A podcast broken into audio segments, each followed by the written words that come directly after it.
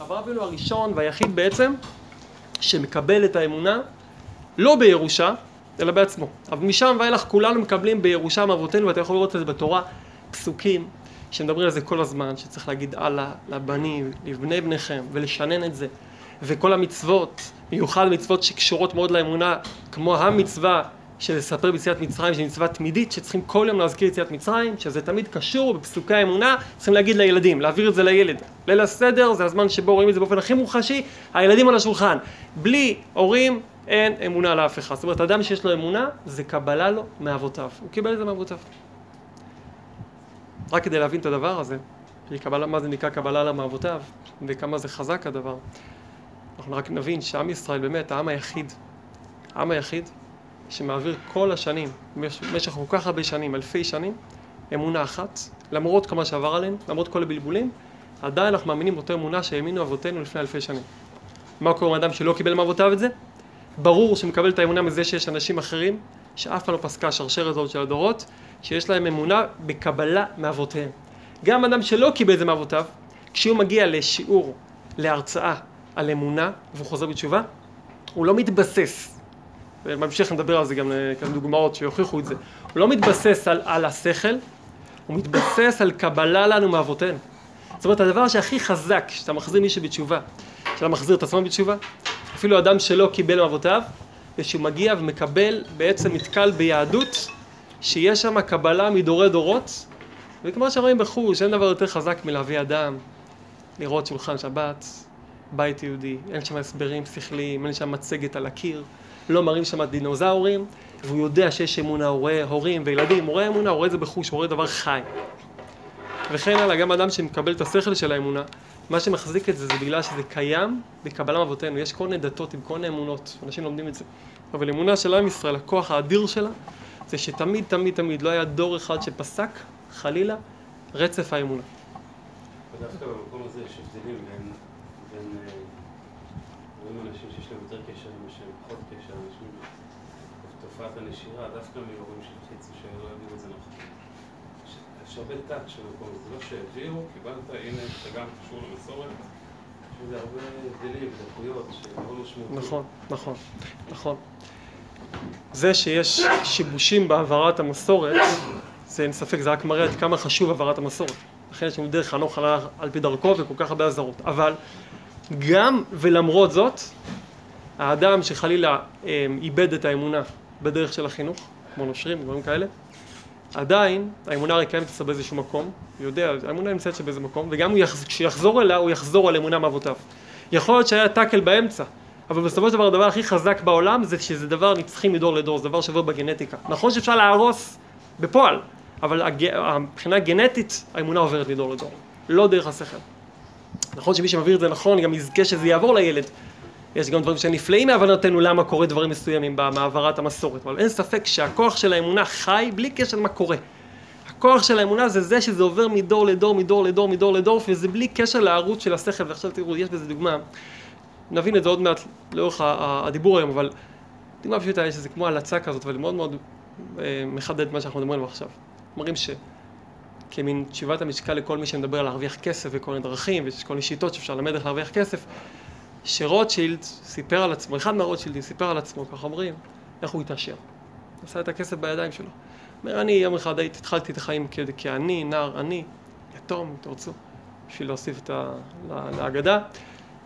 יום אחד עברתי כמה שקלים, הלכתי, קניתי חבילה של, של אה, תפוחים, הלכתי לשוק, פתחתי, עמדתי ליד על אבן, מכרתי את זה כפול במחיר שקיבלתי, זאת אומרת, מכרתי את זה, קיבלתי את זה בחינם, קיבלתי כסף, מחרת קניתי שניים, שני חבילות, מכרתי כפול, הרווחתי, זה, לאט לאט התרחב הדוכן, פתחתי שני דוכנים, ואחרי כמה חודשים סבתא שלי מתה והורישה לי מיליונים ונהייתי רוטשילד. זאת אומרת, מאוד מאוד יפה לספר על סיפורים, איך מתפתחים דברים בצורה שרשרת ואיך זה, אבל המיליונריות, רוטשילד זה עובר בירושה. יש לשכל הרבה מאוד תועלות, ואנחנו נעמוד עליהן. אבל כשאתה שם את השכל מול העברת המסורת של האמונה, הכוח הגנטי, זה בדיוק הסיפור של רוטשילד. אתה יכול לדבר ואתה יכול להגיד כל מיני רעיונות, אבל להיות רוטשילד זה מקבלים מסבתא, מקבלים מדורות קודמים. אתה לא תהיה רוטשילד מזה שתעשה רווחים תעשה. רוטשילד נהיה מזה. לכן אנחנו כל כך מדברים על זה שיהודים הם נחשבים בנים של הקדוש ברוך הוא, מלך העולם, בנים אתם להשם אלוקיכם. בלי סוף מדברים על הדבר הזה, נהיה משל כזה של בן המלך. מה זה נקרא בן מלך? כשאתה לוקח אדם ואתה מסתכל, אתה אומר, כמה יכול להגיע אחד שהוא מזרע המלוכה? לאיזה דרגות הוא יכול להגיע במסדרונות השלטון והמלוכה? ולאיזה דרגות יכול להגיע אדם אה, בן כפר? ברור לך שכמה שבן הכפר יתאמץ להגיע לדרגות מלוכה זה אבוד, המשחק אבוד מראש, כי בן המלך הוא מוברג בתוך הזה, זה דבר שאי אפשר לשנות אותו. אבל אם אתה מדבר על להרוויח, על להיות יותר גדול באוניברסיטה, להוציא תואר, להוציא, להיות פרופסור, אז לא בטוח בכלל שבן המלך יקבל, יכול להיות שיש פרוטקציות, אבל אם בן הכפר יעבוד כמו שצריך, הוא יעקוף אותו. יש תחומים שבהם התורשה ומה שנקרא גנטיקה, המעבר מדור לדור, אין לו תחליף. אחד התחומים האלה זה אמונה. כמה שאפשר, אנחנו נראה מה התועלת של שכל, לקנות אמונה עם שכל אי אפשר. אפשר לעשות משהו אחר שעליו אנחנו צריכים לעמוד. אבל לקנות את האמונה זה עובר מדור לדור, זה עובר מאב לבנו, דבר ראשון. דבר ראשון זה עובר שם. ודבר שאתה יכול לקבל ממה שנקרא קבלה לנו מאבותינו, אין לו תחליף ליסוד הזה. ואמרנו, גם מי שלא קיבל מאבותיו, הוא מקבל את זה מזה שבעם ישראל יש קבלה לנו מאבותינו. הכוח הזה, שדבר שעובר מדור לדור, אין לו תחליף. לכן הרבה אנשים לא מבינים את זה. שיש דברים חדשים שקורים, בעולם אנשים מאוד מאוד נסחפים אחרי זה, הרבה יותר מצליחים מאשר דברים עתיקים. מה הכוח של העתיק? הכוח של הדבר העתיק הוא דווקא זה שהוא על מוות. לא זה שהוא פורח, כי לפעמים הוא כמעט דועך, לפעמים יש תקופות שעם ישראל זה ממש זרזיף דק של אמונה. יש לך רק כמה אנשים שמחזיקים באמונה, היו תקופות כאלה בעם ישראל. אבל הכוח הזה הוא כוח שאין לו תחליף בעולם. כל דבר אחר שאפשר להכניס את ה... איזה טרנד חדש, משהו חדש, יכול לסחוף המונים. לעבור דור, אי אפשר לעבור אותו דור.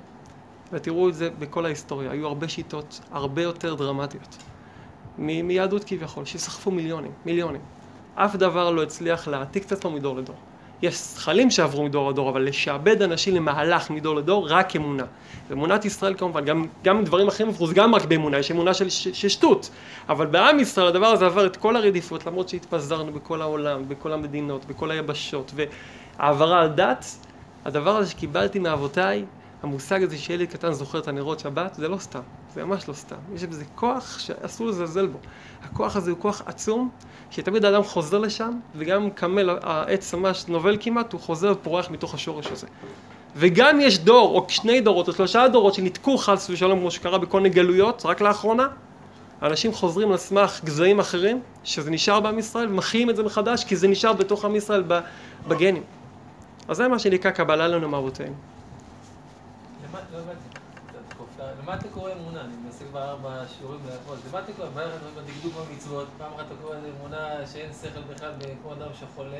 עכשיו אמרת זה עובר בתור השעה, כאילו, מה זה אמונה? אמונה, לא, מה, כשאני רוצה... שאלה שלך, זה הסיבה שאנחנו צריכים לעשות את השיעורים האלה. לא, כן, איך מגיעים, אבל מה זה... גם בשביל להבין מה זה אמונה. להגדיר אמונה... אל תגדיר בינתיים את האמונה. תשאיר את זה ככה.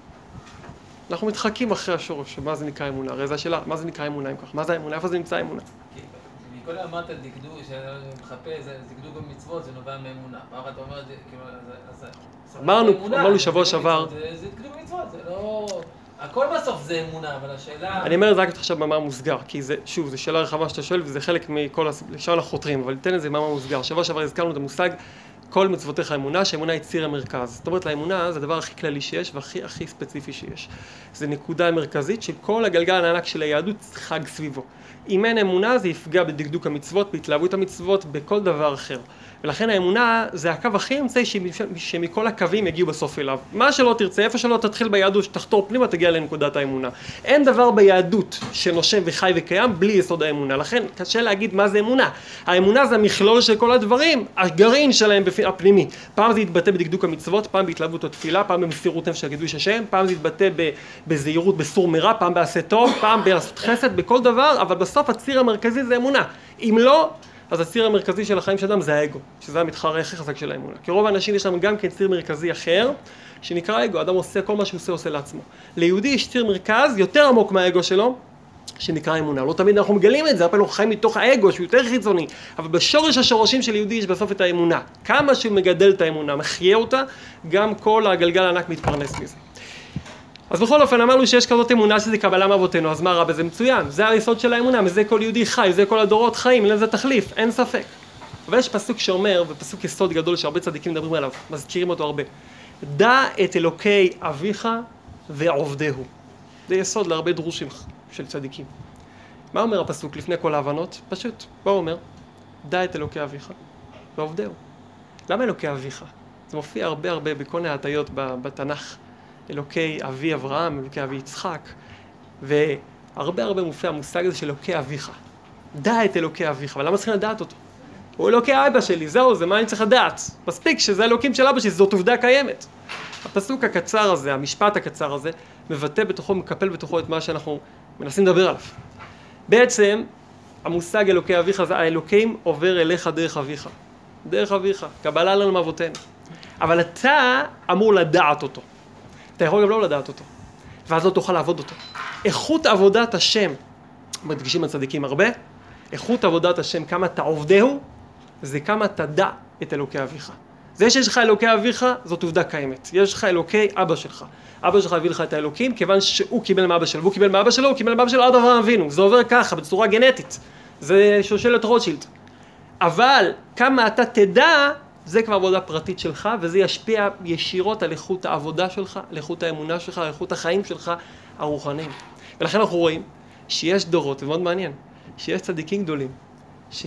שהם היו בנים של אנשים פשוטים אפילו, או לפחות נכדים של אנשים פשוטים, כמו שרבנו אומר על רבי שם ברוך חי, שוודאי היה לו בשרשרת למעלה איזה יהודי פשוט מאוד, איזה יהודי בהתחלה, איזה יהודי פשוט, אתה מבין את הרעיון הזה? רבי שם ברוך חי, מהזוהר הקדוש, הוא לא רק היה בן יוחאי, מה כתוב על יוחאי, היה לו סבא יהודי פשוט לחלוטין, ולך תדע, אולי גם פחות מפשוט. ואותו דבר משיח צדקנו, שמתגלגל בכל הדורות, יש לו כבר, אנחנו כבר יודעים עכשיו מי היו סבים, סבים שלו.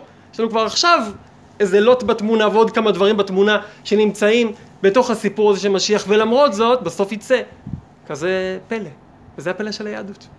אתה לא תראה פרופסור ענק שהיה, שהיה תלמיד של עם הארץ, של איזה, איזה בור. אין דבר כזה. לא תראה, תפגוש פרופסור באוניברסיטה, תגיד, של מי אתה תלמיד? רואה בקר. אין דבר כזה. פרופסור, תלמיד של פרופסור, של, שהוא תלמיד של פרופסור, וככה גם כן בחוכמת התורה. האדם שהוא תלמיד של מי שבדרך כלל זה אדם גדול, מבחינה תורנית, צריך להיות תלמיד של אדם גדול, אחרת איפה אתה לוקח את החוכמה הזאת. אבל בהעברת האמונה, יהודי גדל אצל אבא פשוט מאוד, קיבל ממנו אמונה פשוטה, והפך לצדיק עם השגות אלוקות עצומות. מה זאת אומרת? זה בדיוק הסיפור. דע את אלוקי אביך ועובדהו. לכל אדם יש את האפשרות לדעת את אלוקי אביו, כמה אתה תשקיע בידיעת אלוקי אביך. אבל את האלוקים, אבא שלך נותן לך. זה עובר במסורת, בתורשה, אתה מקבל את זה ממנו, או ממסורת הכללית של עם ישראל, שיש בעם ישראל מסורת פשוטה, שהיא חזקה, שרירה וקיימת, וצדיקים מגדירים את זה בצורה שבעצם, כמו שיש ספר הליקוטים כותב את הלשון הזאת, עיקר שלמות האמונה הוא כשחזק באמונתו מאוד בחמת שקיבלה מאבותיו, ואף אם אמרו לו כל חקירות שבעולם לפתור את האמונה לא ישמע להם, רק יהיה חזק באמונתו מצד קבלת אבותיו, רק בשביל שלא תהיה האמונה אצלו מבחינת מצוות אנשים ולמדע, על כן הוא מעמיק בדעתו ושכלו כדי להעיר ולחזק את האמונה. נגיע כבר, בסדר, אז נכון שיש שם שיבושים במסורת, ערפמים, ובסדר, זו עוד סיבה, אבל ברור, ופשוט בעם ישראל, שהמסורת עוברת מאב לבן. עכשיו, אז למה צריכים את השכל? למה צריכים להוסיף? למה רבי יצחק עוזב את הבית של אבא שלו? ונוסע בשביל ללמוד? אז כבר התחלנו לנו תשובה. זה קשור לפסוק של דע את אלוקי אביך. היה חסר בדע את אלוקי אביך, אלוקי אביך היה. אבל דע את אלוקי אביך לא היה. אברהם אבינו לא היה לו אלוקי אביך, היה לו אלו, אלילי אביך, היה לו תרח עם כל הפסלים. אבל לנו יש אלוקי אביך, לכל יהודי יש שם אלוקי אביך. אבל דע את אלוקי אביך, זה כבר עוד סיפור, שתלוי רק אצל האדם בעצמו. כמה הוא מחפש להגדיל את האמונה ולדעת יותר את האמונה שלו. אבל למה הוא צריך לדעת? בשביל מה הוא צריך לדעת? מה תועיל לו הידיעת האמונה?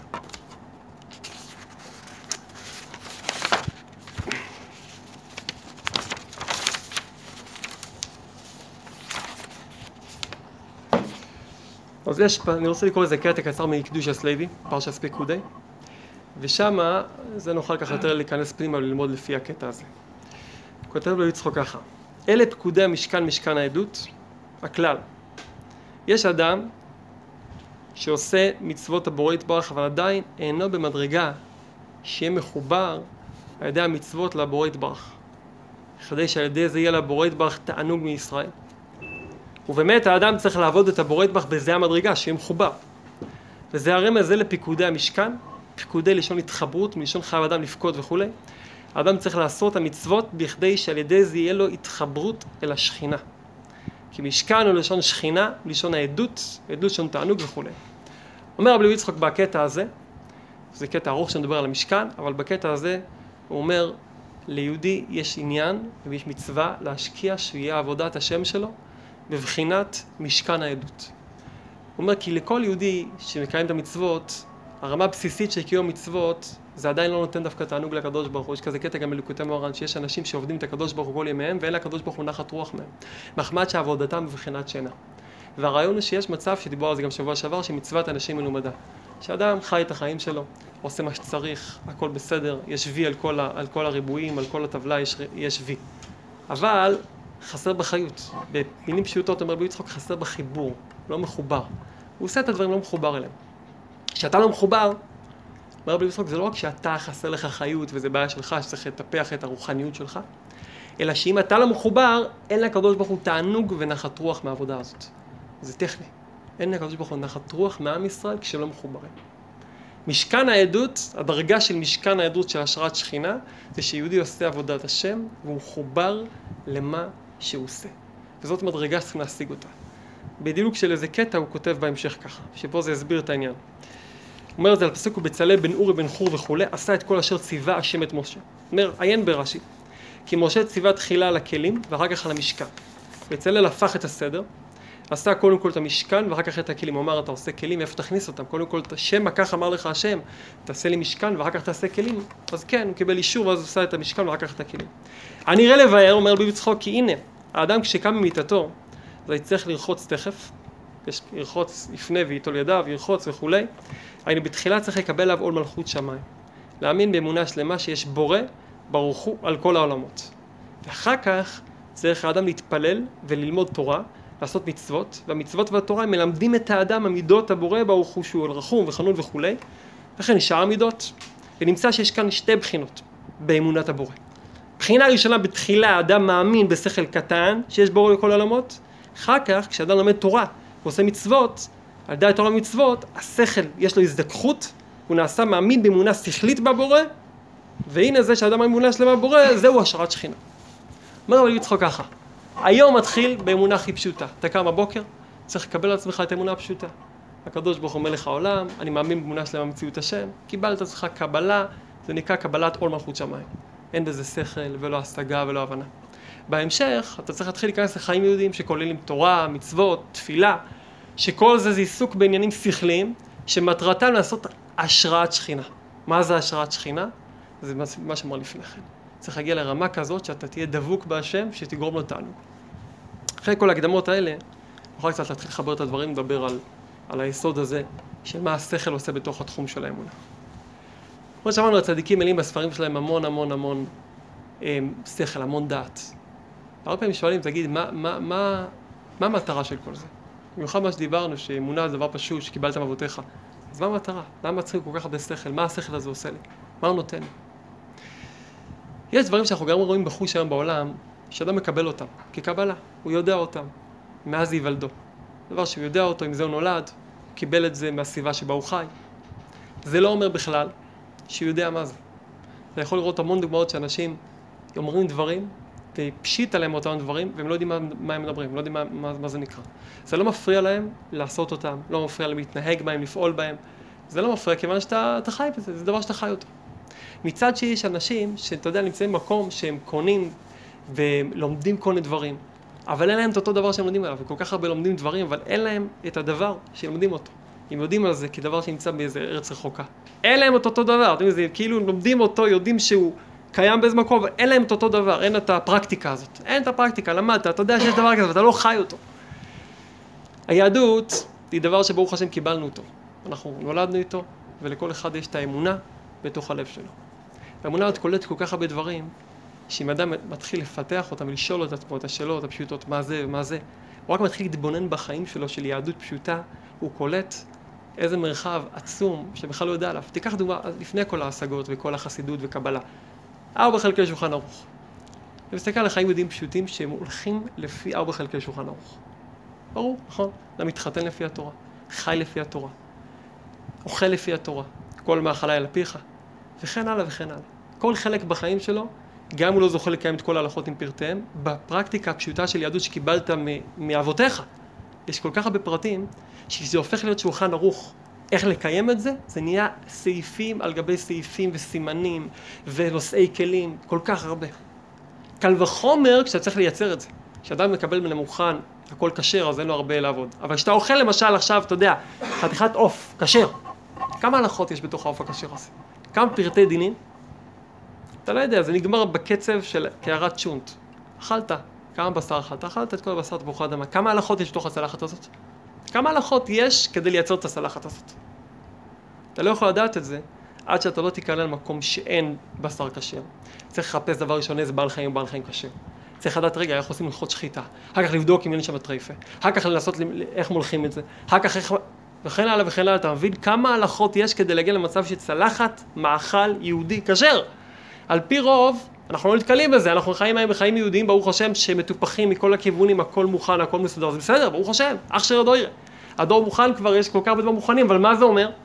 שבפרקטיקה של החיים שלך יהודים, כדי שייווצר, ייווצרו כאלה חיים, יש כל כך הרבה סעיפים וסימנים וסדרים כדי להביא לכאלה חיים.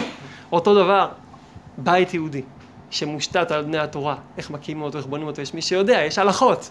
כל דבר יש הלכות. רוב האנשים לא מחזיקים את כל ההלכות בראש שלהם, אבל אתה פותח ספר שולחן ערוך, אתה רואה כמה פרטים שאין דבר שהוא לא לפי התורה. שבת, בית יהודי, יש המון דברים שאנחנו חוסכים בגלל הנהגה. אתה יודע, לא עושים ככה, כן עושים ככה. אבל ברגע שאתה מגיע למקום שאין לך את כל הדברים האלה, אתה חי שם ואתה מתחיל להבין שאתה צריך לדעת המון הלכות שאתה לא יודע אותה, נכון? כן? מה זה אומר? זה אומר שמאחורי הפשטות הכי פשוטה, יש המון המון המון שכל שתומך בזה ומחזק את זה, ובסופו של דבר הכל חוזר לתוך חיים פשוטים של יהדות פשוטה, שאדם שיודע את זה טוב מאוד, כבר לא זוכר את כל הפרטים, פשוט חי אותם.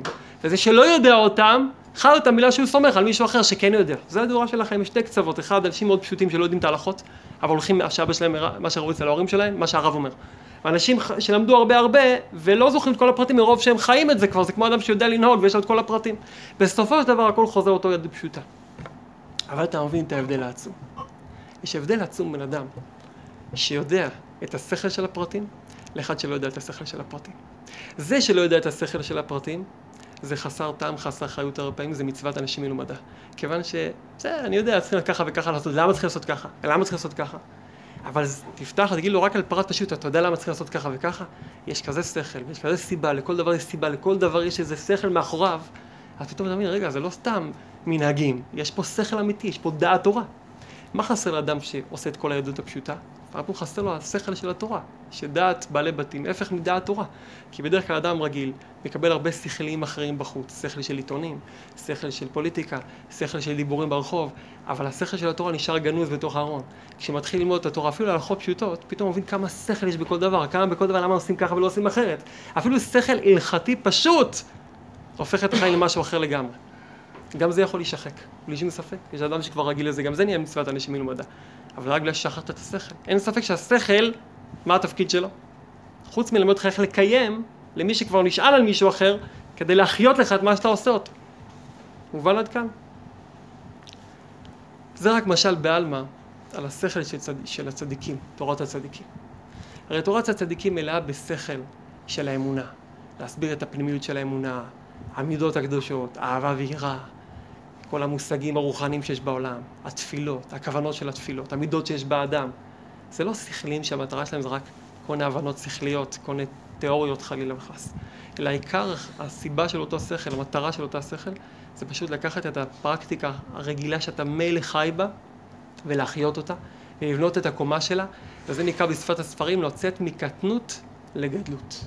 לצאת ממצב של קטנות למצב של גדלות. ופה אנחנו נגיד דבר ש... מקווה שנצליח להעביר אותו גם ככה בצורה מצוירת. מה ההבדל בין ילד קטן לאדם מבוגר? הרי בגוף, ברור שיש הבדל, ילד קטן יש לו גוף קטן, אדם מבוגר יש לו גוף גדול. אבל זה לא ההבדל. אתה יודע שההבדל הגדול ביותר זה שהילד הקטן, המוח שלו קטן, והאדם מבוגר, המוח שלו גדול. יש לו שכל גדול. עכשיו, מה זה נקרא שכל גדול? שהוא יודע עוד דברים? לא. אתה יכול לראות שילד קטן עושה את אותו דבר שאבא שלו עושה, הוא מחקה אותו היטב. אבל לא מצליח להגיע בשום צורה ואופן לאיכות של הדברים שאבא עושה. אבא עושה את זה בצורה מסוימת, הוא עושה את אותו דבר, הילד מחקה אותו. אבל אתה לא יכול להשוות בשום פנים בין, בין האבא לילד, מה אתה לא יכול להשוות? איך אתה יכול להגדיר, מה זה נקרא, מה הילד עושה, מה אבא עושה שהילד לא עושה? אבא רק יודע משהו? הדוגמה הכי פשוטה זה מושג תענוג. עם ילד אפשר להשתעשע, אבל אתה לא יכול לקחת ילד כחברה. אתה לא יכול, ילד לא יכול לשמש לך חברה. למה לא יכול לשמש לך חברה? אפשר קצת להשתעשע איתו. אתה יכול ליהנות ממנו, לצחוק איתו, להתענג על החוכמות שלו. אבל תענוג של חברה אפשר לקבל, ממי? מאדם שהוא בר דעת כמוך. יש לו שכל, דעת כמוך, אפשר להתחבר ביחד. דעת עם דעת מתחברים ביחד. כל ייחוד בעולם חייב שתי דעות. הוא חייב שיהיה בר דעת פה ובר דעת פה. אם יש פה בר דעת ואחד שהוא לא בר דעת, אין איחוד, אין קונטרה. אחד הוא בר דעת והשני מונהג על ידו. אז הבר דעת יכול להשתעשע מהחוכמס, מהפשטות של הילד הקטן. אבל תענוג מחברה של מישהו, אתה יכול לקבל רק עם מישהו שיש לו דעת גם כן. שיש לו גם כן דעת. אם הוא לא יודע, אין לו דעת שאתה יכול להתחבר איתה זה כנגד זה, אין איחוד, אין חיבור, אין תענוג לשניים ביחד. כל המושג חברים שמדברים ביחד, שמתוועדים ביחד, שיש מולך מישהו שהוא בר דעת, אתה יכול לדבר איתו. מה שקורה בעולם, יש עם מי לדבר. אבל כשיש לך מישהו שהוא בסדר, אבל לא, אין עם מי לדבר, אז אין תענוג של ביחד. כי אין פה עם מי להיות, אין פה עם מי להיות, לא, אין לו דעת. גם בעבודת השם, יש מצב שאדם נקרא קטנות. ילד, הוא קטן. וכל הכבוד לו, הוא חמוד, הוא משעשע את אבא שלו. זו האמונה הפשוטה. הוא משעשע את אבא שלו, לכן האמונה נקראת שעשועים, ויש שעשועים עמו. זו דרגה מאוד גבוהה. יש גם דרגה מאוד גבוהה שהיא מעל השכל, אבל הדרגה הפשוטה שמתחת לשכל, ילד קטן, אבא שלו משתעשע איתו. אבל תענוג וחיבור זה כשיש קונטרה כביכול, יש מישהו שהוא בר דעת, שהוא מבין, הוא משיג את המישהו הראשון. הוא נתן לנו דבר שאין לאף אחד, אף נברא אחר. חוץ מהיכולת להאמין בו, הוא נתן לאדם, לאדם היהודי, את היכולת לדעת, דע את אלוקי אביך, לדעת את הוא. עד כדי כך שאליהו הנביא אומר בפתיחת אליהו, בתיקון הזוהר, בהקדמה, שכל העולם מכל הנבראים נברא בגין דהשתמודון לי, כדי שידעו את הקדוש ברוך הוא עד כדי כך שכל התפאורה של העולם וכל הצעצועים שיש בעולם כביכול, כל הדברים האלה שהעולם מלא בהם, כל זה, הכל הכל הכל נמצא רק כדי שאתה תתבונן בבריאה, ומתוך התבוננות בבריאה אתה תוכל להגיע לידיעת השם, כי זה התענוג של הקדוש ברוך הוא, שיהיה לו בעולם מישהו שיעמוד וידע אותו ויעבוד אותו מתוך ידיעת השם. את הדבר הזה מדגישים צדיקים, כמו שקרא לרבי יצחוק, אתה לא יכול לקבל קבלה מאבותיך. את זה אתה צריך לנסוע ולחפש וגולל מקום תורה, דע את אלוקי אביך, זו ידיעה שהיא מאוד פרטית לכל אחד לפי השכל שלו, כל אחד צריך לקבל תורה במקום שליבו חפץ, לפי הרב שמתאים לדעת שלו, לפי הדור שבו הוא נמצא, פה לא יעזור מסורת. מסורת יכולה להעביר את הגנטיקה של היהדות, את האמונה הפשוטה, אבל איך זה חי, איך זה פועל, את הידיעת השם, את הידיעה, שזה נקרא בשם, הבסיס לייחוד בחיבור עם השם בצורה ברמה של תענוג, שהקדוש ברוך הוא יתענג מהעבודה שלך, זה דבר שאדם צריך לקנות אותו בשכל שהוא מוסיף מעצמו, שהוא הולך ללמוד את הדבר, פה צריך כבר שכל. השכל הזה יושב כמובן על אמונה, כבר נראה, נעשה רגע אתנחתא, כבר נגיע לחלק הזה. אבל מטרתו של אותו שכל, להפוך אותך לבר דעת, שהקדוש ברוך הוא יתענג ממנו. את האמונה אי אפשר לקנות עם שכל. אבל להפוך אותך לבר דעת, שהקדוש ברוך הוא יתענג מהאמונה שלך, פה כבר צריך שכל. שכל אמיתי של צדיקים. אבל פה צריך להיות בר דעת. כי לפני שאדם יש לו שכל בקטנות, שבקטנות אפשר להשתעשע איתו. אבל להתענג ממנו, להתענג מהעבודה שלו, שיהיה תענוג ויהיה חיבור, שאני עובד עם חיבור ועושה משהו עם חיבור, זה בלי שכל אי אפשר. המה אומר, אתה אדם פשוט מאוד, עם הקסקט, שעושה פשיטות את היהדות, מה שצריך לעשות, אשרי חלקו. אבל כדי להיות מחובר למה שהוא עושה, הוא צריך דעת. כי בלי דעת, זה עלול להיות, בקרוב, מהר מאוד אמור להיות מצוות אנשים מלומדה. זה יכול כל כך להתייבש, עד כדי כך שלפעמים זה אפילו ישפיע על העברת המסורת מדור לדור, כמו שראינו כבר, שמצווים שזה כל כך היה חסר חיות בעם ישראל, עד שבאמת היה קשה להעביר הלאה את המסורת. כיוון שברגע שזה לא חי, אז אתה לא יכול להעביר את זה הלאה, זה לא חי. שצדיקים שיבחו את הפשוטה שלו. מה, מה? צדיקים שיבחו את האנשים האלה ואהבו אותם. הפשוטים. נכון. אז הנה, כיוון שאמרת את זה, אז נוסיף פה עוד איזה טעם לשבח וקצת יותר לחדד את זה. כמו שמזכירים, הרי צדיקים שיבחו מאוד את האנשים הפשוטים. נכון? אז רק מעשים גם את השאלה. הרי הבעל שם טוב יש סיפור מפורסם, שפעם הבעל שם טוב לוקח את התלמידים שלו, היה לו תלמידים גדולים שמגיעים לשמוע תויה בשלישידס, היו שם השגות אלוקות גדולות כמו. ובזמן הזה הפשוטי העם שלא הורשו להיכנס לקודש פנימה כי לא הבינו גם מה שמדברים שם, היו אומרים תהילים, תהילים זוגרס מה שנקרא, שואבי המים, קוראים תהילים בבית מדרש. יום אחד הבעל שם טוב אומר להם בסעודת שישי, תחזיקו ידיים אחד לשני, כולם אוחזים ידיים, תעצמו עיניים, עושים עיניים, ברגע שעושים עיניים, נופל להם ערפל על החושים, מתחילים לראות חושך, ואחר כך מתחילים לראות איזה אור, ומתחילים לשמוע קול של נעימה מופלאה מרחוק. וככל שחולפים הדקות, הכל מתעצם, וגם העיניים מתבהרות, ומתחילים לראות מחזה. ופתאום רואים את עצמם, משקיפים על הבית מדרש, ששם ישבו אותם שואבים. והם רואים את אותם שואבים יושבים, אומרים תהילים, אבל הפעם יושבים את המנגינה שלהם עם כל העיוותים והטעויות של המילים, ואתה יודע, במזמורים יש כל מיני עיוותים שבלשון הקודש, פעם לא ידעו לקרוא, כן, לא ידעו עברית, אז כל מיני שיבושים כאלה, שומעים זה כמו מנגינה של מלאכים. והם מופנתים למנגינה, שלא רוצים שיפסיק המנגינה הזאת, שהאנשים הפשוטים האלה אמרו תהילים של אה, שבת אחר הצהריים, עייפים כאלה מעמל היום, אתה יודע, שואבי מים, כל אנשים פשוטים, אומרים תהילים, מה כבר אפשר לצפות מהם? שהם התעוררו, אמר להם בעל שם טוב, לא יודע אפילו אמר, הוא רק רמז להם, מה הוא רצה להראות להם. בשעה שאתם עסוקים בהשגות גבוהות, הם עם הפשטות שלהם מגיעים לאותו מקום, התמות והפשוטות שלהם. אמרו זה צדיקים שיהודי פשוט שהולך בתומו יכול להגיע למה שאנשים גדולים מאוד מגיעים עם השגות גדולות. אבל יש לנו קצת בעיה עם זה. אז מה בעל שם טוב צריך ללמוד את המלכות? תגיד, תגיד להם תשבו, ותגידו תהילי כמו כל השווה מים, מה אתה מסבך אותנו עם כל ההשגות, אק והביאה וכל הדברים, למה צריך כל כך הרבה דברים? לסגור את כל הספרים. אנחנו נגיד כולנו תהילים, יש רק ספר אחד הכי טוב. שאלה, לא? אז בואו נעשה משהו ככה, זה, אה, זה נשמע ככה כמו וורט, אבל זה מאוד מאוד אמיתי. אנחנו מסכימים שאם לא היה בעל שם טוב ותלמידיו, אז לא היה את המנגינה של השואה והמים, נכון? אולי למעלה היה, פה לא היה. המנגינה היום, כולם מספרים סיפורי בעל שם טוב, על רועה בקר עם חליל עם כמה חורים, שמזייף עם החליל שלו, והילד שמנגן בחליל באמצע, באמצע ראש השנה, וזה שצועק קוקוריקו, וכולם מספרים את זה בהתרגשות גדולה, אבל אל תשכח שהיה שם עוד נתון אחד מאוד חשוב בתוך העלילה. היה בעל שם טוב. אם לא היה שם בעל שם טוב, לא היה סיפור. אתה יודע למה? כי לפני שבעל שם טוב היה, היו גם סיפורי בעל שם טוב. אבל זה לא נהיה סיפורי בעל שם טוב, זה היה הפוך להיות חוכא ואטלולא. היו שם את הלא-יהודים שאחזו את עצמם הכי גדולים שיש, והיו את האנשים פשוטים שכמעט התנתקו מהיהדות, הבעל שם טוב בא להציל את העולם, אז מה, הוא רק עשה סיפורים? אתה מבין שהנתון הזה שיש בעל שם טוב בעולם, מגביה את כל האנשים הפשוטים, וזה לא חידוש. הדבר הזה ארוך, אבל הזוהר הקדוש מלא מזה, שיש מושג שנקרא ביומוי דרב שמעון. שתלמידי שמעון בוכים הרבה הרבה אחרי פטירתו, שבימיו של רבי שמעון כל דרדה, כל ילד קטן ידע לדבר סודות. לא חייב להיות שאנשים דיברו ממש סודות. אבל כשהיה, כשהיה רבי שמעון ברוך חי בעולם, אז כל הבריאה דברה סודות. ואתה רואה את זה בזוהר. רבי שמעון הולך ומדובב את כל הבריאה. יש שם אתונות, וישמעאלי, רואה, רואה אה, אה, סוחר ישמעאלי, וינוקות, ונחשים, וכל מיני דברים, והכל נכלל בתוך הספר הזוהר. זה, לא, זה היה גם לפני כן. אבל שילה שם את הבורג המרכזי שנקרא בשם רבי רבי אלעזר בלו וחבריה קדישא, כל הבריאה לא חיה. לא היה את הדבר הזה, לא היה מישהו שיחיה את הסוד של פשטות. כשיש צדיק בר דעת אמיתי בעולם, אז הבריאה מדברת לעניין. אז הכל נקבל שכל, גם הדבר הכי פשוט בעולם. אבל כשאין מישהו כזה, אין את זה. אתה יכול לראות את זה בחוש. שיש מקום, הרבה אנשים נמצאים במקום מסוים, ונכנסים למקום ורואים, אה, בסדר, נו.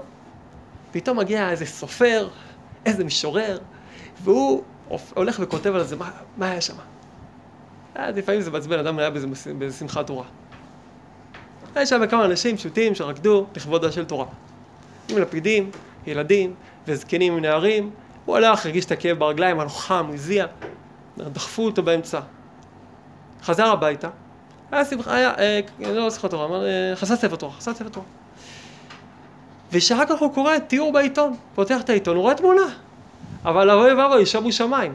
אי אפשר, אין קשר בין המצוין לכתבה. הכתבה כולה מלאה, עסיסית, נוטפת מור ולבונה, כל כך הרבה דברים, תיאורים, וכל הציבור היה, התגבע טפח מעל גבי הקרקע. מה זה טפח מעל גבי הקרקע? אני זוכר את הקרקע בעיקר, לא טפח ולא מעל גבי הקרקע. ואיזה סעודה, ואיזה דברים. עכשיו, באמת, באמת, תגיד, זה שקר?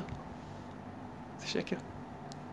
אם אותו אדם אותו אדם עדיף שהיה מגיע להכנסת ספר תורה. עדיף שיקרא את זה בעיתון, כי בעיתון זה באמת הרבה יותר יפה. באמת, העיתון גם יכול להיות שהוא כיוון האמת, באמת. כי, כי אם הוא כתב את זה על דבר אמיתי, אתה, אתה לא מאמין, ש, אתה לא מאמין ש, שיש שמחה גדולה בהכנסת ספר תורה. דוד המלך הרי השתתה בשביל, בשביל התורה הקדושה. הוא הרי היה מוכן להתבזות בשביל זה. רק אתה לא מתאים לך. אז מי השקרן?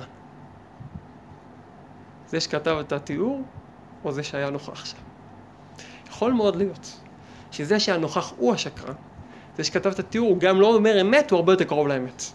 כי זה שהיה שם לא ראה את מה שהיה, הוא ראה את זה שהוא מאחר למה שהוא הבטיח להגיע. הוא ראה את זה שהתנועה פקוקה בגלל זה, הוא ראה את זה שדחפו אותו, לא כיבדו אותו להחזיק את הספר, ושכיבדו אותו בסוף כבר הצלם הלך ואין תמונה שלו לא תופיע בעיתון כבר. הוא ראה את זה שכמעט שרפו את הילד שלו עם הלפיד והוא היה בלחץ כל הזמן שלא יחזיק לפיד, וצעק עליו וזה, ונפל עליו והתלכלך. אז מי היה שם? אתה ודאי לא היית שם. וזה קורה לנו המון. קבלת, קבלת שבת. תפילת קבלת שבת. הרבה יותר יפה לקרוא את זה בסיפור הצדיקים. איך הצדיק עם בגדי לבן יוצא לקבל את השבת מלכתה. השבת הייתה הרבה יותר עילאית בתקופה ההיא. והיום?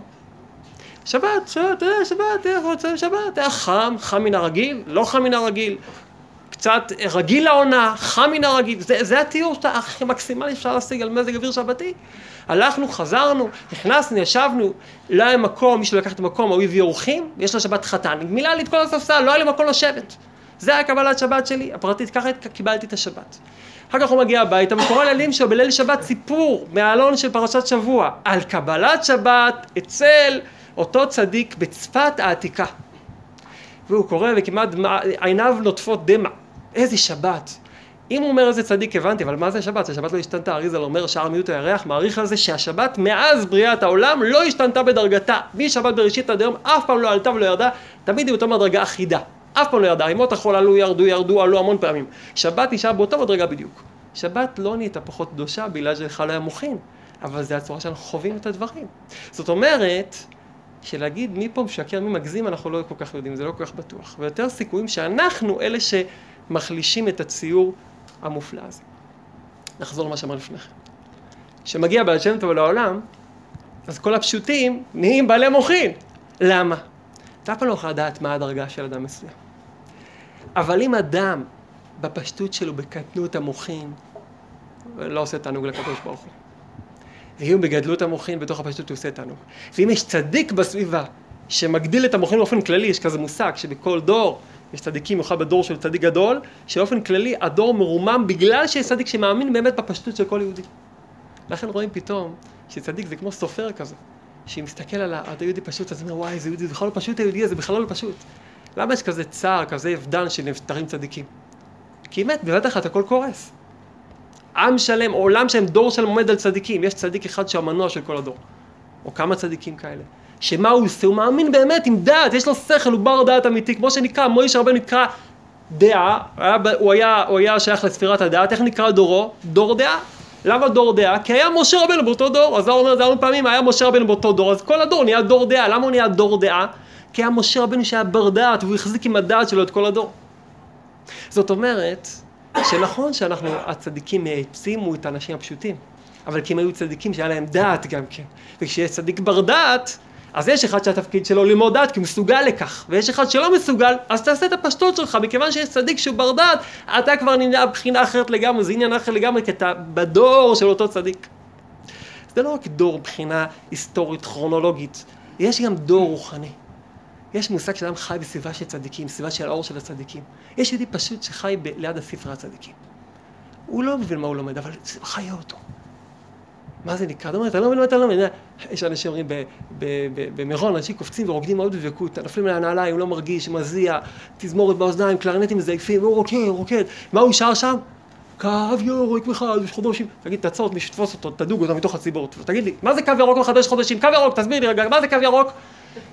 קו ירוק, מחדש חודשים. מה זה, למה לא קו צהוב? למה לא קו כתום? מה זה קו ירוק? אור מופלא הוא מעלה, אתה לא יודע כלום, מה אתה מתלהב? מה אתה מתלהב? מי שאומר דבר כזה הוא לץ חסר תקנה. ויש כאן אנשים שאומרים בזה לעצבן.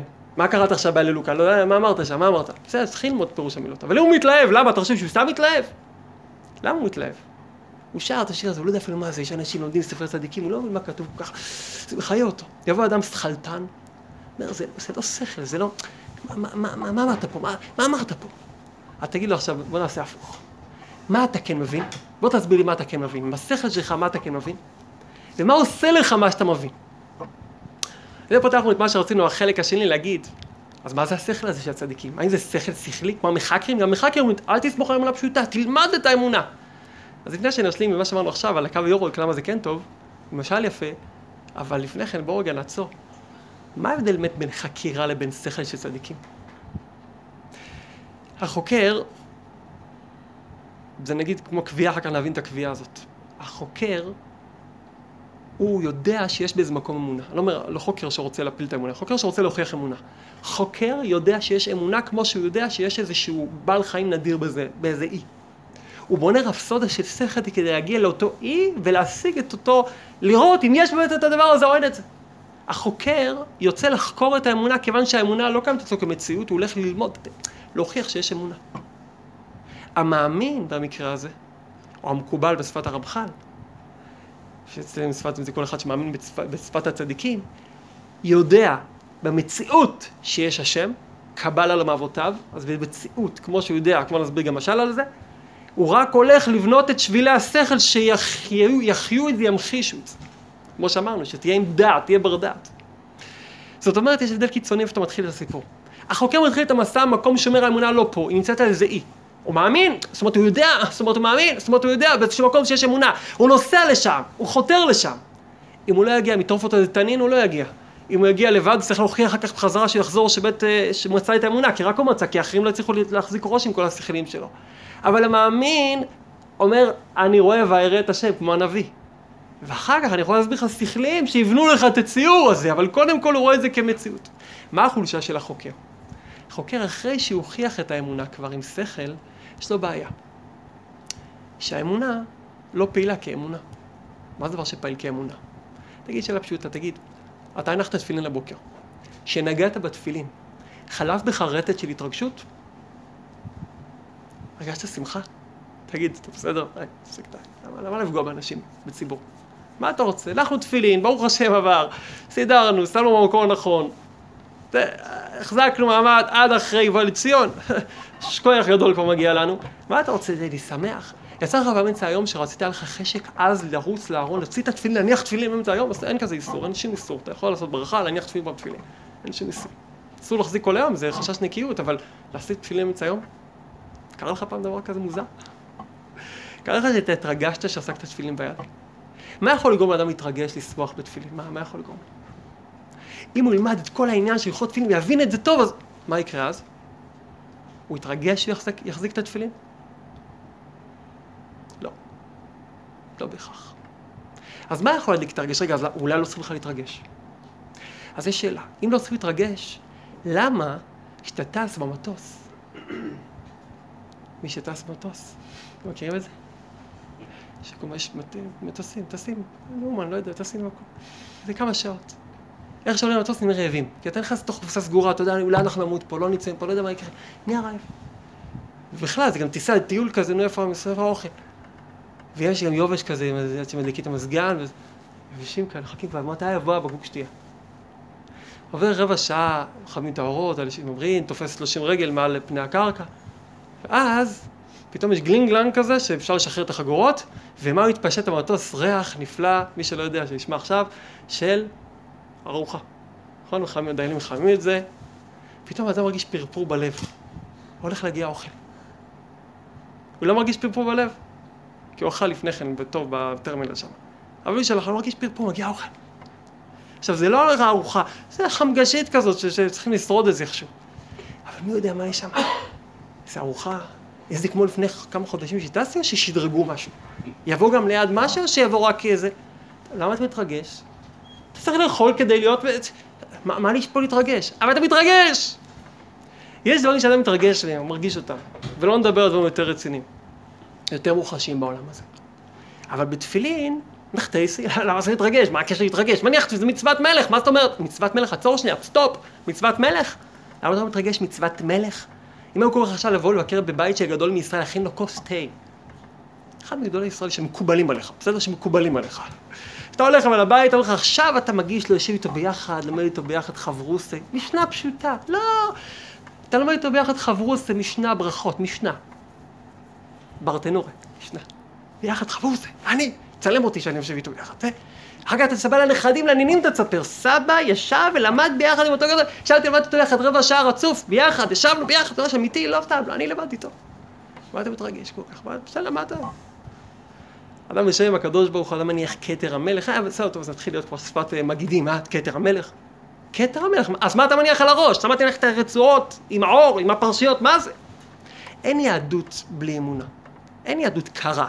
יש דברים שצריכים לברר אותם בצורה קרה, מה ההלכה אומרת, אבל אחר כך. איפה היהדות שלך? כל עוד היא לא דבר חי, זה נקרא אמונה. חוקר לא יכול להגיע להתרגשות מתוך מחקר, אין דבר כזה.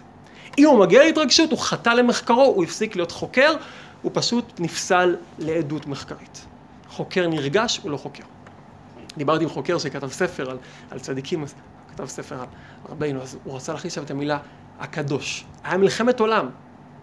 לא הסכימו באוניברסיטה להכניס את המילה הקדוש, היה ספר שלם על תורת רבי נחמן. המילה, אמרו לו, זה לא מחקרי, מה זאת אומרת קדוש? אתה, אתה יכול להוכיח את זה? זה לא מחקרי.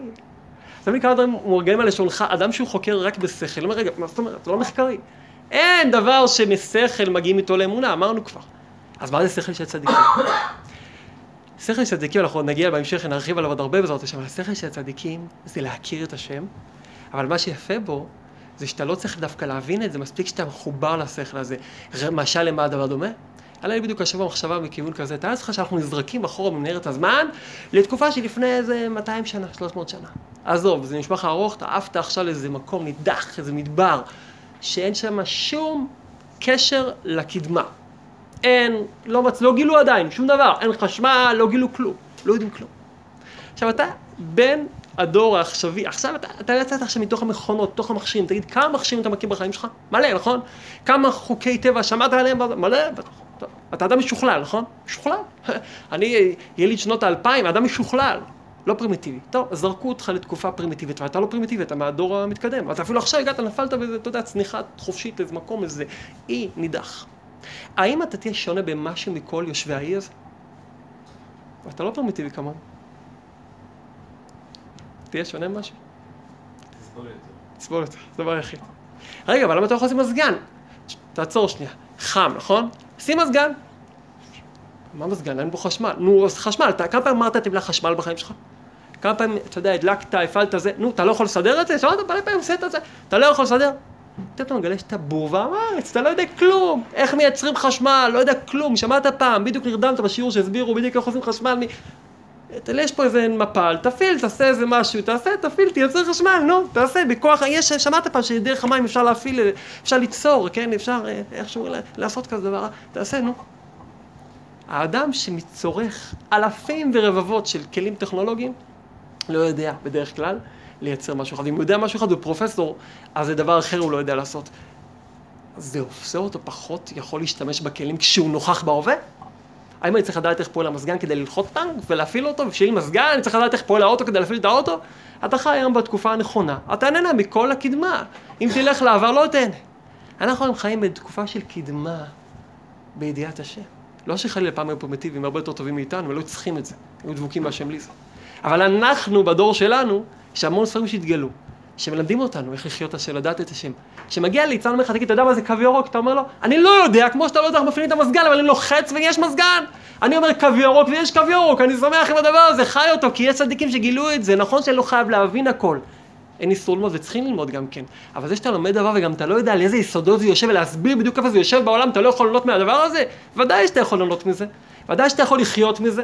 השכל הזה קיים בעולם, ואתה איננה כי צדיק לא רק מגלה דעת ושכל, הוא יוצר מציאות רוחנית, זה מופיע בספר הצדיקים, שצדיקים יצרו מציאות רוחנית בספרים שהם כתבו, לא סתם כתבו ספרים, הם פשוט, המטרה הייתה לא רק ללמד לאנשים, אלא ליצור, כמו שהם יוצרים היום טכנולוגיה, יש איזה קטע שם בלקוטי הלכות בדים, הוא אומר, על כל הרצונות הטובים נבראו כלים, כל רצון טוב יצר כלי בעולם הזה, וכנגד זה יש גם ספרי צדיקים, מתוך הרצונות של עם ישראל נבראו ספרי צדיקים, זה שצדיקים כתבו ספרים, זה רצונות קדושים, כמו שהטכנולוגיה מתפתחת, מי שיעקב יראה. שמקביל להתפתחות או לפרץ של ידע בעולם החיצוני, יש מקביל התגלות של צדיק. זה מאוד מעניין הטבלה הזאת, אבל זה מתחיל ממשה רבינו והלאה. בכל דור שהיה התגלות חדשה בצד התורני היהודי, הייתה התגלות של חוכמה גדולה שהמשיכה כמה דורות בחומות חיצוניות. עד למהפכה התעשייתית וכל זה, ממש אחד על השני יש מקבלה בדרך כלל בין הקבלה להלכה ולחומות חיצוניות. כי בדרך כלל הקדוש ברוך הוא נותן תמיד משל בחוץ. דבר מתפתח, תבין שזה אותו דבר. כמו שגילו את הדבר הזה, היום גילו הרבה כלים. יהודי היום יכול לחיות עם כל כך הרבה עצות שפעם לא היה. לא היה צריך כל כך הרבה עצות, היום צריכים אותם. איך אדם חי פעם, היום כיפור שלם בלי מזגן, היום אתה קצת מזגן חלש, הם מתעלפים לך. בלי יום כיפור. יום כיפור בלי מזגן, איך אפשר? זה מה, ולמות הקידוש של השם. חיו פעם, אבל פעם לא היו צריכים את זה, היום צריכים. אז יש מי, ש... יש מי שנותן את זה, גם פעם חיו, יהודי פשוט חי בלי הרבה דעת. הוא קם בבוקר, התפלל, עשה את המצוות שלו, אמר גמזו לטובה, חי חיים יהודיים. היום אין לך כמה דקות תחזוק של איזה רעיון, אתה, אתה מתחיל לגסוס. אפשר לחיות ככה, אתה לא הולך לשמוע משהו, לשמוע איזה שיעור, אה, חיות, משהו. נכון, אי אפשר היום בלי זה. אתה חייב דעת, אתה חייב לחיות את הנפש שלך. כמו שאתה לא יכול במזגן, או שאתה יכול לחיות בלי דעת, חייב את זה. פעם אנשים בפשטות שלהם היה להם הרבה דעת פשוטה. אבל היום, זה גם חלק מהעניין שהקדוש ברוך הוא בטח רוצה לגלות את הסוד הזה לדור האחרון. סיכומו של דבר בשלב זה, למה שנמשיך פעמים אחרות בעזרת השם, זה שהאמונה מגיעה במקור אחד מאבותינו, זה דבר שלא תלוי לשינוי, זה דבר שמגיע בגנטיקה, יש לך אותו. גם לא קיבלת, אתה תקבל את זה מהמסורת של עם ישראל. אבל מה חסר אדם שיש לו רק את זה? שזה יכול להפוך למצוות אנשים מלומדה להתייבש, למה? כי אתה לא יודע. ואם אדם לא יודע והוא לא מחובר, אלא הקדוש ברוך הוא נחת רוח, אומר לו יצחוק, אמר לו עוד כמה מקורות.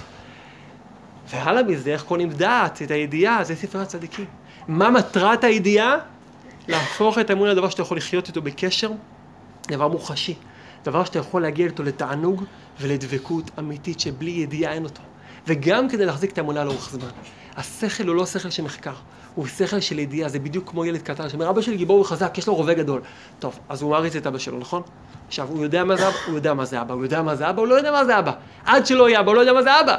ילד קטן רואה את החיים שגם מבוגר רואה, והוא לא רואה את החיים שמבוגר רואה. זה בדיוק הסיפור של האמונה. כל אדם מקבל את האמונה כמו ילד קטן שמקבל מאבא שלו את המושג אבא. הוא יודע, יש אבא ואמא, הוא יודע, יש בית, נכון? אתה יודע אבל מה זה? אין לך שום מושג, אין לו שום מושג. רק כשהוא יגדל ויהיה בר דעת, הוא יתחיל להבין שיש כזה, יש את הכיוון, הוא יראה פתאום את העולם מכיוון אחר לגמרי. יהיה לו דעת. אנחנו גדלים על אמונה, בשלב, בשלב הקטנות אתה יודע את כל הדברים, אתה אומר בדיוק, אמונה, משה רבנו קיבל את התורה, מסרה ליהושע. האדם לפעמים גדל ככה, מהשכפולים של גן ועד השכפולים של מרי מקוניס בכולל, יש לו עדיין מבחינת האמונה את אותה רמה של הציורים על בלק, בלעם, פנחס, זה אותו דבר, לא השתנה. נכון שהוא גדל, למד ש"ס, למד זה, הוא יודע. ברמת האמונה, יש לו עדיין את אותם שכפולים. ואתה תראה, אם הוא ישאל את עצמו מה הציורים שלו על הקדוש ברוך הוא, עדיין אותו ענן מהגן. עדיין הצדיקים אותו דבר כמו שצייר את זה, הוא לא פתח את המוח להבין את, הד... את האמונה שהוא יודע אותה. אז יש לו אמונה, אשרי חלקו, קיבל את זה מאבותיו, זה חזק כאבן חלמיש, דבר חזק ביותר. אבל אתה לא יכול לחיות ולהיות מחובר למה שאתה עושה, בלי שאתה הולך להיות דע את אלוקי אביך. והידיעה זה לא חקירה, הידיעה זה להכיר, זה כמו ללכת לפגוש מישהו ולהכיר אותו וללמוד. עכשיו, איך אתה יודע שזה לא חקירה? כי אתה לא מגיע בשאלה, אני רוצה להוכיח את הקיום של זה. אני אומר, אני יודע שזה קיים, באתי להכיר. באתי להכיר. החוקר מבלה את רוב הזמן על להוכיח, וכשאומרים להוכיח לא נשאר לו את מה להוכיח. המאמין, בר הדעת האמיתי, לא מתחיל בהוכחות, הוא יודע, את זה קיבלתי מאבא שלי, לא חוקר. אני משקיע את כל כולי בלהכיר, ואחרי שאני מגיע למקום שאני יותר לא יכול להבין, חוזר אמונה פשוטה. זה כבר אנחנו נגיע לזה שיש אמונה יותר גדולה מהדעת, זה כבר נושא אחר. אבל זה היופי שהשכל מוקף באוקיינוס של אמונה. כל יהודי שגם כמה שפתח את השכל הוא זוכר, האמונה מקיפה, אמונתך סביבותיך, תמיד האמונה מקיפה אותי. אני לא הולך להוכיח כלום. אתה שואל מה זה אמונה? זה הטבעת שסוגר אותך בתוך היהדות, לא צריך לגעת בה, היא קיימת כל הזמן. יש תמיד ניסיון להגיד, שמע, אז בוא נוכיח את זה, בוא נבין את זה, אז למה זה קרה ככה? כל שאלה למה קרה ככה, היא שאלה שזורקת אותך למים רבים, לאוקיינוס שאתה תטבע בו. הדרך היחידה זה להגיד, תכיר, בוא תכיר, תכיר, תכיר את המציאות השם, תלמד קצת. לפעמים אדם יש לו שאלות, יש לו קשיים, פתח ספר של צדיקים, תצלול פנימה, אפילו תפתח ספר הלכה. פתאום תראה שכל של תורה, זה מיישב לך את השכל, אתה אומר, יש פה שכל, יש פה דעת אמיתית, יש פה דעת אמיתית, יש דעת אמיתית. ואדם יכול להציל את החיים שלו ככה. הרי אנשים היום מתפעמים כל כך הרבה שאלות. אז הוא הולך ללמוד ולהבין, מה, מה תבין? הרי כל מה שאתה מבין זה לפי השכל האנושי שלך. והשכל האנושי מאוד מוגבל. ומחר תבין אחרת, אז מה עשינו? תעזוב את השכל האנושי. תתחבר לשכל האמיתי של צדיקים. ואחרי שאתה מתחבר אתה יודע שזה אמיתי. אתה יודע, זה אמר רבי יצחוק. היא אומרת, אני יודע. היא אומרת, כי היא קיבלה את זה, יש פה קבלה, בין אם הייתה אמה עברייה, או בין אם הייתה שפחה נוכריה שקיבלה את זה מהיהודים שחי אצל הבית, היא באמת מאמינה, יש, יש מושג של אמונה גם בעולם. אבל אני יודע, דהיינו יודע, מחובר, וכשאני עושה את הדבר זה מגיע מתוך חיבור פנימי. אז זה לא שכל שמוכיח משהו, אלא זה שכל שמנכיח משהו. שכל שחוקר מנסה להוכיח מציאות השם. שכל של צדיק מנכיח מציאות השם. הנה, אתה רואה את הקדוש ברוך הוא כאן מולך. הנה מציאות השם. לכן יש לנו כן מצווה ללמוד ולהפליג בשכל, לא כדי להוכיח, אלא כדי להכיר ולראות את הדבר. כמו שילד לומד והוא גדל ומתחיל להכיר את החיים, אז הוא מבין, מה זה, בכלל לא הכרתי את האדם הזה, והמשל האחרון שאפשר מאוד להרגיש את זה, זה כמו שאתה חי עם מישהו בשכונה שלך, מכיר אותו שנים. כן, זה עם, ה- זה עם הזקן הזה, כן, שהוא כמה, יש לו אוטו ירוק כזה, כן, זה ההוא, כן. מה אתה יודע עליו? שיש לו אוטו ירוק כזה ויש לו כל מיני... אתה לא יודע עליו כלום! יום אחד תשב איתו, חצי שעה לדבר איתו, אתה מכיר אותו, מה קרה? לא הוכחת את קיומו, קיומו לא נתון לספק. אבל פתאום גילי את מישהו אחר. אדם שמקדיש קצת זמן ללמוד איזה חלק באמונה, קצת להבין מה קורה, מה זה תפילה, מה זה שכל, מה זה אמונה. לפי דרך הצדיקים, מכיר את השם, ואז הוא מרגיש חיבור. אה, אומר, תשמע, יש משהו פה. שנזכה בעזרת השם להמשיך בדרכי האמונה ולדעת את השם, ואז לעבוד אותו יותר טוב בעזרת השם.